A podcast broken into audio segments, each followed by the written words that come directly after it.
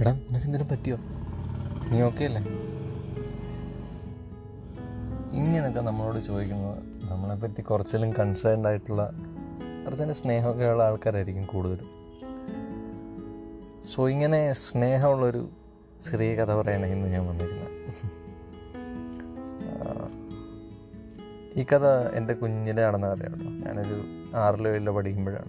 എന്റെ cousin പുതുതായിട്ടൊരു cycle കിട്ടി സമ്മാനമായിട്ട് അപ്പോൾ ആ സൈക്കിൾ ഓടിക്കാൻ ഞാൻ അറിയില്ല. അപ്പോൾ അത് പഠിപ്പിക്കാനായിട്ട് കസിനെ പഠിപ്പിക്കാനായിട്ട് നിയോഗിക്കപ്പെട്ടിരിക്കുന്നത് ഞാനാണ്. അപ്പം നമ്മൾ വലിയ ഷോ ഒക്കെ കാണിച്ച് കസിനെ പുറകെ ഇരുത്തി സൈക്കിൾ ഓടിച്ച് കാണിക്കട ഇങ്ങനെയൊക്കെ ഓടിക്കണ്ടേ. പക്ഷേ അത് ശരിക്കും പറഞ്ഞാൽ അത് മാത്രം നടന്നുള്ളൂ. അവനെ ഞാൻ ഓടിപ്പിച്ചേ ഇല്ല ശരിക്കും. എനിക്ക് സൈക്കിൾ ഓടിക്കുന്നത് ഭയങ്കര ഇഷ്ടമായിരുന്നു. അതുകൊണ്ട് ഞാൻ അവനെ പുറകെ വെച്ചുകൊണ്ട് ഇങ്ങനെ ഓടിച്ചുകൊണ്ട് നടക്കും. കറങ്ങി കറങ്ങി നടക്കും. അതായിരുന്നു മെയിൻ പരിപാടി. അപ്പോൾ സംഭവിച്ചത് വെച്ചാൽ നമ്മൾ ഈ ആവശ്യത്തിലധികം ഷോ കാണിച്ചു. ഞാൻ പറയട്ടെ ആ സൈക്കിളിന്റെ സ്പീഡ് പലതരത്തിലുണ്ട്. അൾട്രാ സ്പീഡ് ടെട്രാ സ്പീഡ് അങ്ങനെ സ്പീഡ് കൂടുന്നതനുസരിച്ച് ഓരോരോ പേരുണ്ടോ മോനെ എന്നൊക്കെ പറഞ്ഞു. അപ്പോൾ ഇതൊരു സാധാരണ സൈക്കിളാണ് ഗിയർ സൈക്കിളൊന്നും അല്ല കേട്ടോ. എന്നാലും എന്റെ ഷോയ്ക്ക് ഒരു കുറവുമില്ല. അപ്പോൾ ഇങ്ങനെ പറഞ്ഞ് പറഞ്ഞ് ചെക്കൻ ഭയങ്കര പാവമായുണ്ട് അവനിതെല്ലാം വിശ്വസിച്ചു. അങ്ങനെ ഞാൻ നോക്കിയപ്പോൾ ഞങ്ങളുടെ വീടിന്റെ കസിന്റെയൊക്കെ വീടിന്റെ താഴെ കുറച്ചും കൊണ്ട് ഇറങ്ങി കഴിയുമ്പോൾ വേറൊരു വലിയ ഇറക്കം. ഇവ ഇത് കൊള്ളാമല്ലോ ഞാൻ കസിനോട് പറഞ്ഞു മോനെ എടാ ടെട്രാ സ്പീഡ് നീ കാണണ്ട. ഏറ്റവും കൂടിയ സ്പീഡാണ് ടെട്രാ സ്പീഡ് ഇത് നീ കാണേണ്ട സമയമായിരിക്കുന്നു. കയറിക്കോളാൻ പറഞ്ഞു. അപ്പം മുൻ പേടിച്ചിട്ടാണല്ലോ അവൻ പുറകെ ചേട്ടായി കുഴപ്പമൊന്നുമില്ലല്ലേ മോനെ, നീ എന്തിനാ എന്നെ നീ പേടിക്കുന്ന? ഞാനില്ലേ എന്നുള്ള രീതി കട്ട ഡയലോഗ് അടിച്ച് ചേട്ടനോട് കയറാൻ പറഞ്ഞു. ഇച്ചിരി പേടിച്ചിട്ടാണെങ്കിലും എന്നുള്ള വിശ്വാസത്തോടെ അവനങ്ങ് കയറി അപ്പോൾ ഈ ഇറക്കം എങ്ങനെയാണെന്ന് വെച്ചാൽ ഭയങ്കര കുത്തനെയുള്ളൊരു ഇറക്കം. അത് ഇറങ്ങി നേരെ ചെല്ലുന്നു. അത്യാവശ്യം നീളമുള്ളൊരു ഇറക്കം. അത് നേരെ ഇറങ്ങി ചെല്ലുന്ന ഒരു ബമ്പയിലേക്ക്. ബമ്പ് കഴിഞ്ഞ ഉടനെ ഇടത്തെ സൈഡിലേക്ക് നല്ലൊരു വളവ്. വളവിന്റെ ആ സൈഡിൽ തന്നെ കുറച്ചങ്ങോട്ട് മാറി ഒരു കിണറും ഒരു പൊട്ടക്കിണർ. മൂടിയിട്ടൊന്നും ഇല്ലാത്തൊരു കിണർ. ഇങ്ങനെയാണ് ഇതിന്റെ സ്ട്രക്ചർ എനിക്കിത് ഇറങ്ങി ഞാൻ ഈ വഴി ആദ്യമായിട്ട് പോവുകയാണ്. ഞാൻ ഈ ഇറക്കം ഇറങ്ങി താഴെ ചെല്ലാറാകുമ്പോഴാണ് ഈ കിണർ വരെ ഞാൻ കാണുന്നത്. അപ്പോൾ എന്താണ് നടന്നതെന്ന് വെച്ചാൽ ഇറക്കം ഞാൻ ഇവനെ വെച്ചുകൊണ്ട് ചവിട്ടി ഇറക്കാൻ നോക്കി. പക്ഷെ ചവിട്ടാനൊന്നും പറ്റത്തില്ല. കാരണം ചെയിൻ അത്രയും സ്പീഡിലാണ് കറങ്ങുന്നത് ടയറിന് അത്രയും സ്പീഡിൽ അതിൽ കൂടുതൽ എനിക്ക് സ്പീഡ് ചവിട്ടാൻ പറ്റത്തില്ല. അത്രയും സ്പീഡിലാണ് ടയർ കറങ്ങുന്നത് അപ്പോൾ വിട്ടടിച്ച് താഴോട്ട് ഇറങ്ങുകയാണ് താഴെ ചെന്ന് കഴിഞ്ഞ് ബ്രേക്കൊന്നും പിടിച്ചില്ല. നമ്മൾ ഈ ടെട്രാ സ്പീഡ് കാണിക്കാനുള്ള ശ്രമത്തിലായതുകൊണ്ട് ബ്രേക്കൊന്നും പിടിച്ചില്ല. താഴെ ചെന്നു ബമ്പയിലോട്ട് കയറി സൈക്കിൾ പൊങ്ങുന്ന കണ്ടു. സൈക്കിൾ ലാൻഡ് ചെയ്തപ്പോഴത്തേക്കും സൈക്കിൾ വളവിലെത്തി. പിന്നെ ഒറ്റ വളവ് വിളയ്ക്കാന്നുള്ളത് അല്ലെ മതിലേ പോയി കയറും. ഞാൻ ആഞ്ഞു വളച്ച് ഇടത്തെ സൈഡിലേക്ക് ഇടത്തെ സൈഡിൽ കിണർ കണ്ടു. കണ്ട പിടി വലത്തെ സൈഡിലോട്ട് വളച്ച് ഇടത്തെ സൈഡിലേക്ക് ചരിച്ചു അടുത്ത് വളത്തെ സൈഡിലേക്ക് വലിച്ചു പൊക്കാൻ നോക്കി. സൈക്കിൾ മറിഞ്ഞു ജർമ്മിക്കുട്ടൻ താഴെ വീണു. ഞാനും സൈക്കിളും മറിഞ്ഞു. പക്ഷെ ഞാൻ സൈക്കിളിൽ നിന്ന് പോയില്ല. ഞാൻ ഈ ഹാൻഡിലെ ഒരു കൈ പിടിച്ചിട്ടുണ്ട്. സൈക്കിൾ എങ്ങനെ എന്റെ കാലിന്റെ ഇടയ്ക്ക് ഉടക്കിയിരിക്കുകയെന്ന് തോന്നുന്നു. എങ്ങനെ സൈക്കിളും ഞാനോട് ഒരുമിച്ചാണ് പിന്നെ യാത്ര.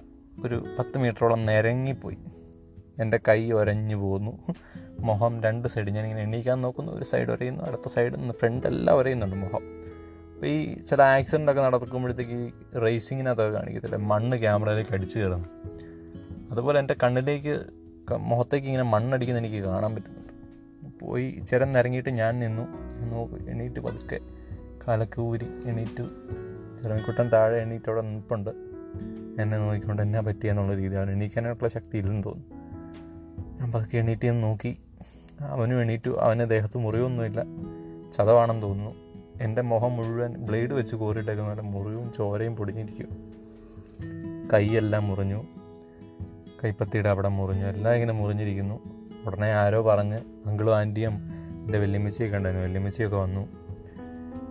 കൂട്ടിക്കൊണ്ട് ആശുപത്രിയിൽ പോയി. ആശുപത്രിയിലൊക്കെ ചെല്ലുമ്പോൾ നഴ്സുമാർക്ക് ഇങ്ങനെ സൂക്ഷിച്ച് നോക്കുന്നൊക്കെ ഉണ്ട് പേടിച്ചു "അയ്യോ, ഇതെന്നാ പറ്റിയായി ചെക്കന്മാർക്കെന്നൊക്കെയുള്ള രീതി. പ്രത്യേകിച്ച് എനിക്ക് എന്റെ മുഖം മുഴുവൻ പോറിയിരിക്കുക അപ്പോൾ ഈ ഈ സംഭവം കഴിഞ്ഞ് അതായത് ഈ വീണ് കഴിഞ്ഞ ഉടനെ വീട്ടിലേക്ക് അങ്കിൾ വന്ന് എടുത്തുകൊണ്ട് ഞങ്ങളെ പോകുമായിരുന്നു ഞങ്ങൾ എടുത്തുകൊണ്ട് വീട്ടിൽ കൊണ്ട് ഇരുത്തി കഴിഞ്ഞ് വഴക്കൊക്കെ കിട്ടുമെന്ന് വിചാരിച്ചു. പക്ഷേ അങ്കിളും ആന്റി ഒന്നും പറഞ്ഞില്ല. അവസ്ഥ കണ്ടിട്ടാണ് ഒന്നും പറഞ്ഞില്ല. അപ്പോൾ ചെറുമിക്കുട്ടൻ അവിടെ ഇരിക്കുന്നു. ഞാൻ കരയുന്നൊന്നുമില്ല. എനിക്ക് വേദനയുണ്ട്. പക്ഷേ ഞാൻ കരഞ്ഞൊന്നുമില്ല.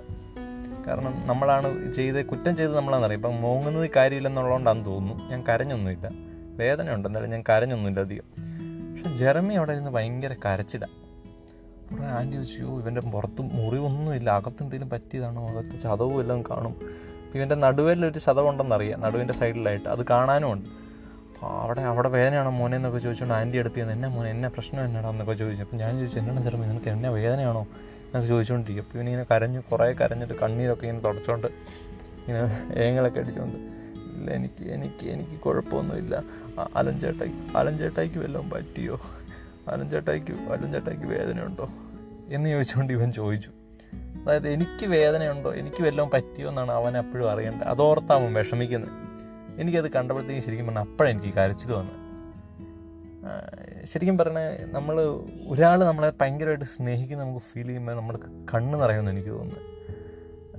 അതാണ് സ്നേഹത്തിന്റെ അളവ് പോലെ അളവ് പോലെ പോലെ എനിക്ക് തോന്നിയിട്ടുണ്ട്. നമ്മൾ ഒരാൾ ഭയങ്കരമായിട്ട് സ്നേഹിക്കുന്ന കാണുമ്പോൾ നമ്മൾ അറിയാതെ കണ്ണ് നിറഞ്ഞു പോകും. അങ്ങനൊരു സംഭവമായിരുന്നു ഇത്. ഈ കാരണത്താലാണെന്ന് തോന്നുന്നു ജെർമി എന്റെ കസിൻസിലൊക്കെ ആണെങ്കിൽ എനിക്ക് ഭയങ്കര കൂട്ടുള്ള ഒരാളാണ് ജെർമി മെയിനായിട്ട്. അപ്പോൾ അതാണ് ഈ കഥ പറയാനായിട്ടാണ് ഞാൻ വന്നത്. എനിക്ക് എന്തെങ്കിലും ഓർത്ത് സ്വന്തം വേദന മാറ്റി വെച്ച് അങ്ങനെ അതോർത്ത് കരയുന്ന ആ ഒരു സംഭവം. നമ്മളും ഇങ്ങനെ ആവണമെന്ന് എനിക്ക് തോന്നിയിട്ടുണ്ട്. എനിക്ക് ഇങ്ങനെയൊക്കെ ആൾക്കാർ ആരെങ്കിലുമൊക്കെ സ്നേഹിക്കാൻ പറ്റണമെന്ന് ഞാൻ കൊതിച്ചിട്ടുണ്ട്.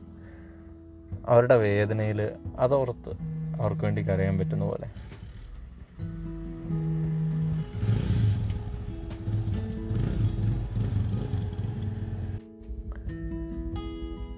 അപ്പോൾ ചെറുതായിട്ട് സൗണ്ട് കേട്ട് അതുകൊണ്ടാണ് ടൈം പോസ് ചെയ്തത് അവരുടെ വേദനയിൽ അവർക്ക് വേണ്ടി അവരുടെ കൂടെ തീരുന്ന് കരയാനായിട്ട് അവരെ ഫീൽ ചെയ്യാം. മറ്റുള്ളവരുടെ വിഷമം നമുക്ക് ഫീൽ ചെയ്യുന്നുണ്ട്.